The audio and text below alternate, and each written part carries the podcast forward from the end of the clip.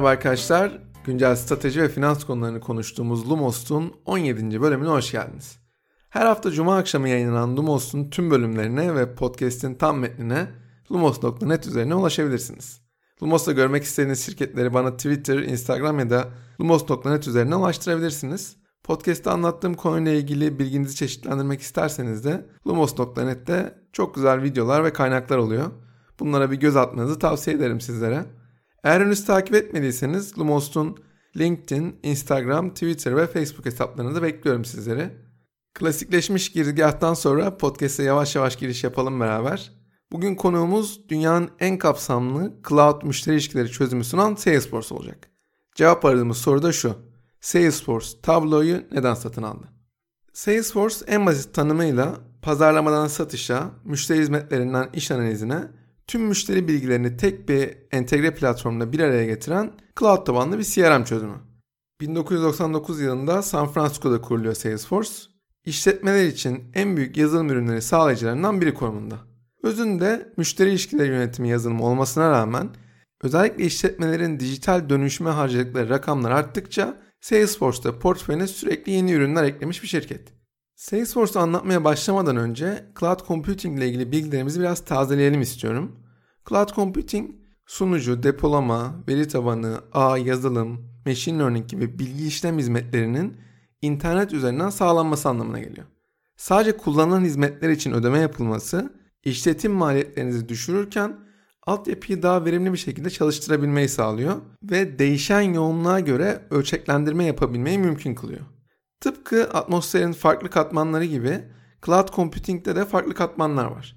Cloud computing hizmetleri infrastructure as a service, platform as a service ve software as a service olarak 3 ana katmanla toplanabilir. Bazı şirketler sadece bir katmanda hizmet sunuyorlar. Büyük şirketler ise genellikle 2 veya 3 katmanda birden hizmet sağlayıcı görevini üstleniyorlar. Şimdi bu katmanlara tek tek bakmaya çalışalım ve anlamaya çalışalım beraber. İlk olarak Infrastructure as a Service ile başlayalım. Infrastructure as a Service, Cloud Computing hizmetlerinin en temeli oluyor ve donanım katmanına en yakın olanı. Bu serviste bir cloud sağlayıcısından kullandıkça öde esasına dayalı olarak sunucu, sanal makine, depolama, ağ, işletim sistemi gibi bilgi teknolojileri altyapılarını kiralamanız mümkün oluyor. Önemli infrastructure as a service şirketleri arasında Amazon, Microsoft, Google, IBM, VMware sayılabilir. İkinci katmanımız ise Platform as a Service. Platform as a Service yazılım uygulamaları geliştirmek, test etmek ve yönetmek üzere isteğe bağlı bir ortam sağlayan cloud computing hizmeti olarak tanımlanabilir. Bu katman donanım ve işletim sistemleri yönetimi ihtiyacımızı ortadan kaldırıyor. Platform as a Service, Infrastructure as a Service'in üzerine inşa ediliyor ve az önce bahsettiğim sağlayıcıların birçoğu bu şekilde de hizmet veriyor. İlk iki katmanımızın ardından üçüncü katmanımız ise Software as a Service. Software as a Service yazılım uygulamalarını internet üzerinden isteğe bağlı olarak ve genellikle bir abonelik aracıyla dağıtma yöntemi olarak tanımlanabilir. Yani diyelim ki bir uygulamaya ihtiyacınız var. Bu uygulamayı satın almak yerine kiralıyorsunuz ve kullanıcılarınız genellikle bir web tarayıcısıyla bu uygulamaya bağlanıyorlar. Bu hizmeti size sağlayan şirket donanımı ve yazılımı yönetiyor. Uygun bir hizmet sözleşmesiyle uygulamanın ve verilerin kullanılabilirliğini ve güvenliğini sağlıyor. Ve en güzeli çok düşük bir peşin ödeme maliyetiyle hızlıca uygulamayı çalıştırabiliyorsunuz. Hikaye donanımla başladı. Sonrasında üzerine işletim sistemi geldi ve son aşamada yazılımla tamamlandı. Çoğu zaman son kullanıcılar için en görünür katman burası oluyor. İş verimliliğini arttırmak için kullandığımız Microsoft Office 365 ve Salesforce bu katmanın en bilinen örnekleri. Şimdi katmanları anladıktan sonra biraz da pazarın büyüklüğüne bakalım. Cloud Computing şirketleri çok kısa bir zamanda etkileyici büyüme rakamlarına ulaşarak teknolojik ilerlemenin arkasındaki itici güç konumundalar. Gartner'a göre dünya genelinde Cloud Computing harcamalarının 2020 yılında 266 milyar dolar civarında olması bekleniyor. Bu rakam bir önceki yıla göre yaklaşık %17'lik bir büyüme anlamına geliyor. Software as a Service pastanın en büyüğünü alıyor. Özellikle abonelik tabanlı yazılım tarafında beklenen bir büyüme var. Software as a Service 2020 yılında üreteceği 116 milyar dolarlık gelirle en büyük pazar segmenti olmaya devam edecek. Software as a Service'den sonraki ikinci büyük katman da Infrastructure as a Service katmanı. Yıllardır bu katmanda çok hızlı bir büyüme görüyorduk. Ancak artık büyüme hızının görece yavaşladığını söyleyebiliriz. Yavaşladı diyorum ama hala %24 ile tüm pazar segmentleri arasında en yüksek büyüme oranına sahip segment burası. 2020 yılında Infrastructure as Service gelirlerinde yaklaşık 50 milyar dolara ulaşması bekleniyor. Peki bu segment niye büyüyor? Büyümenin temelinde geleneksel veri merkezleri tarafından karşılanamayacak kadar yüksek işlem gücü var. Modern uygulamalar arttıkça talep edilen işlem gücü de artıyor ve bu sayede Infrastructure as Service katmanı da büyümesini sürdürüyor. Son katmanımız da Platform as a Service katmanı. Piyasanın büyüklüğüne baktığımızda 2019 yılında 32 milyar dolarlık bir gelir ürettiğini görüyoruz. 2020 yılında Gartner %20'lik bir büyüme öngörüyor. Yani 40 milyar dolarlık bir dilimden bahsediyoruz. Cloud'un katmanlarına baktık, pazarı analiz ettik. Şimdi yavaş yavaş Salesforce'a doğru bir geçiş yapalım. Daha önceki bölümlerde AWS ve Google Cloud ile ilgili ayrıntılı bilgiler vermeye çalışmıştım sizlere. Bugünkü konuğumuz Salesforce temelde bir software as a service şirketi ancak geliştiricilere bir dizi araç sağlıyor. Bu sayede onlar da özel uygulamalar geliştirebiliyorlar. Yani software as a service şirketi olmasının yanında platform as a service şirketi olarak da düşünebiliriz Salesforce'u. Dünya genelinde %17.3'lük pazar payıyla CRM kategorisinde açık ara pazar lideri. Cloud computing şirketlerinin bir alışkanlığı var. Genelde beklentileri düşük tutuyorlar. Gerçekleştirebileceklerinden çok daha az söz veriyorlar. Sonrasında da bu beklentiyi fazlasıyla aşarak piyasayı kendilerine hayran bırakıyorlar. Salesforce bu anlamda başı çeken şirketlerden biri. Şirket çeyrek sonlarında rekor geliri kaydetme konusunda uzun bir geçmişe sahip. 2019 finansal sonuçlarına bakınca bir önceki yıla göre %28'lik bir artış görüyoruz ve toplam 17 milyar dolarlık bir gelir söz konusu. Salesforce'un gelirlerini 3 ana kalemde toplayabiliriz. Bu kalemlerden ilki satış, hizmet ve pazarlama modüllerini içeren ana CRM ürünü. Şirket gelirlerinin %70'ini bu kalemden elde ediyor.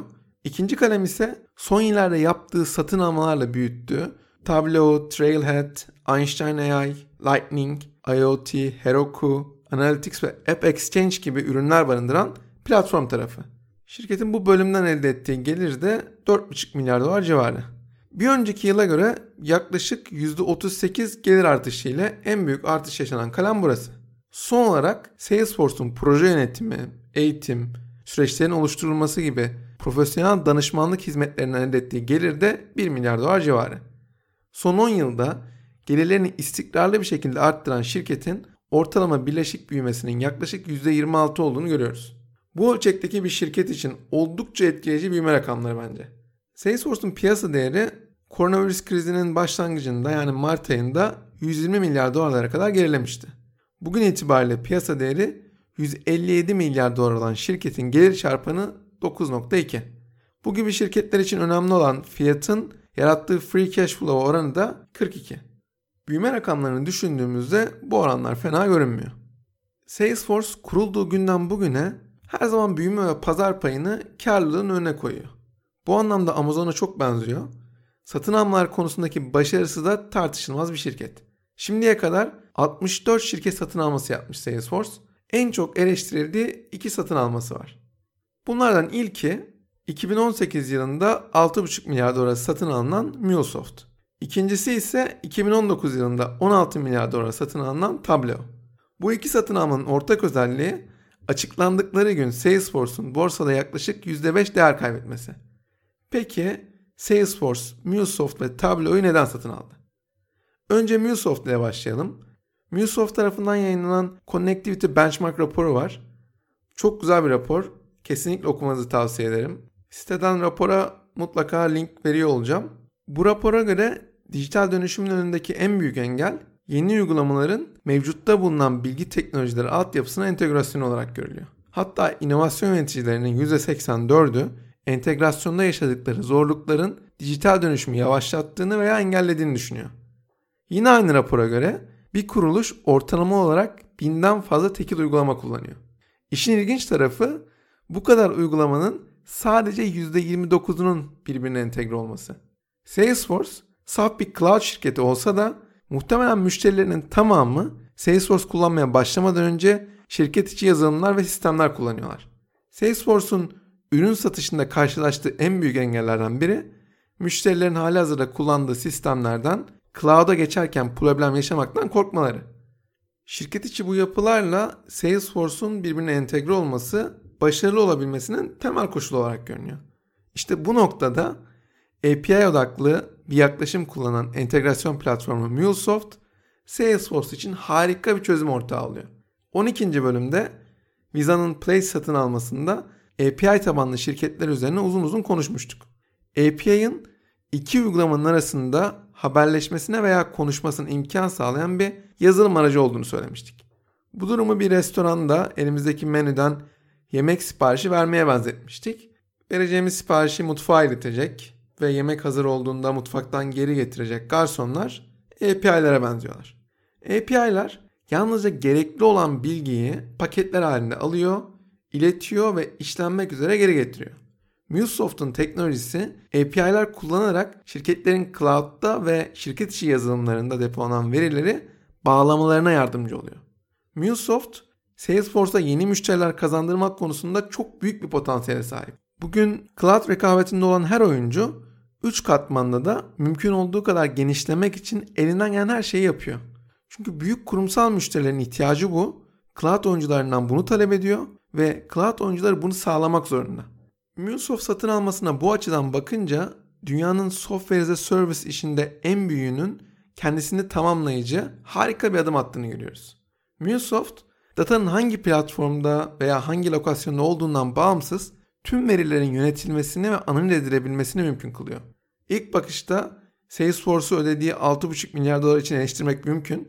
Ancak şu an geldiğimiz noktada MuleSoft, Salesforce'un gerçek bir problemini çözerek büyüme stratejisine harika bir katkı sağlamış gibi.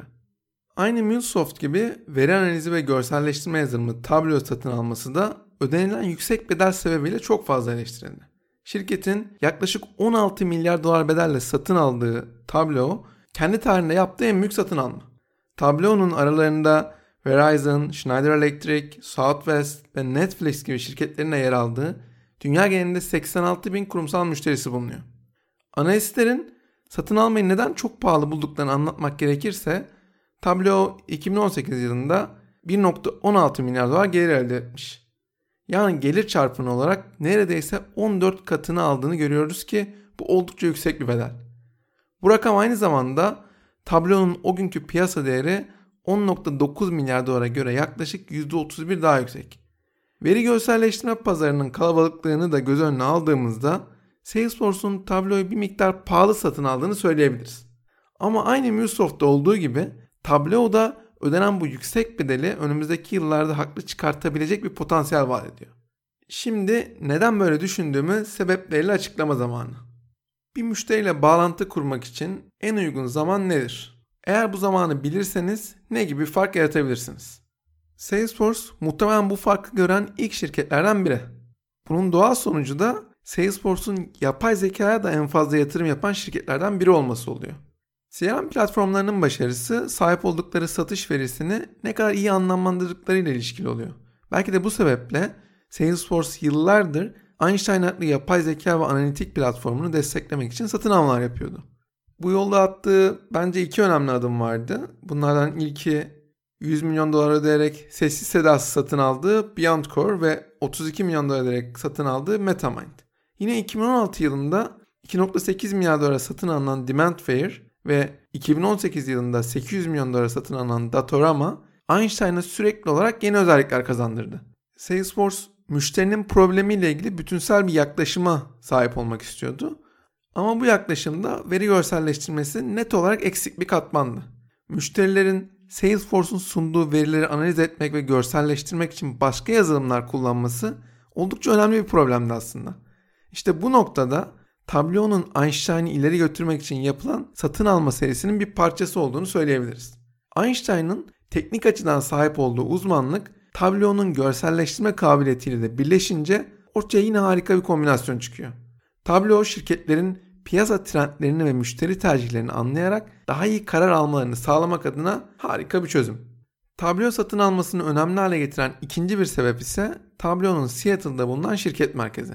Evet kulağa biraz garip geldiğinin farkındayım ama Microsoft'un ve Amazon'un merkezlerinin Seattle'da olduğunu düşündüğümüzde eğer bu şirketlerden kendinize yeni yetenekler çekmek istiyorsanız Seattle'da yeni bir ofis açmanız oldukça mantıklı görünüyor.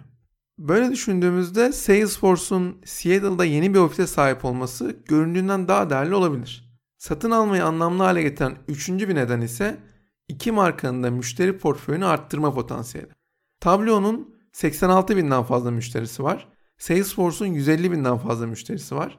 Müşterilerin önemli bir kısmı ortak ama ortak olmayan kısımlar için çok büyük bir satış potansiyeli var. Ayrıca Tableau ile beraber daha komple bir çözüm haline gelen Salesforce daha fazla yeni müşterinin de ilgisini çekebilir. Tüm bunları düşündüğümüzde bugün için pahalı görünen satın alma yakın bir gelecekte Salesforce'u bir kez daha haklı çıkarabilir gibi. Yavaş yavaş podcast'in sonuna geliyoruz. Salesforce M&A ile büyüme stratejisini harika uygulayan şirketlerden biri. Çok iyi şirket seçimleri yapıyorlar ve daha önemlisi bu şirketleri çok doğru şekilde platformuna entegre etmeyi başarıyorlar. Şimdiye kadar satın aldığı uygulamalarla oluşan sinerjiden ciddi bir fayda sağlamış gibi. Yaptığı her satın alma Salesforce'u daha komple bir çözüm haline getiriyor. Böyle düşündüğümüzde de şirketlerin dijital dönüşümü konusunda onu çoklu fiyat teklifleri verebilme şansı da yaratıyor. Önümüzdeki dönemde de dünyanın en kapsamlı cloud müşteri ilişkileri çözümü sunan Salesforce'u yakından izlemeye devam edeceğiz. Haftaya görüşmek üzere.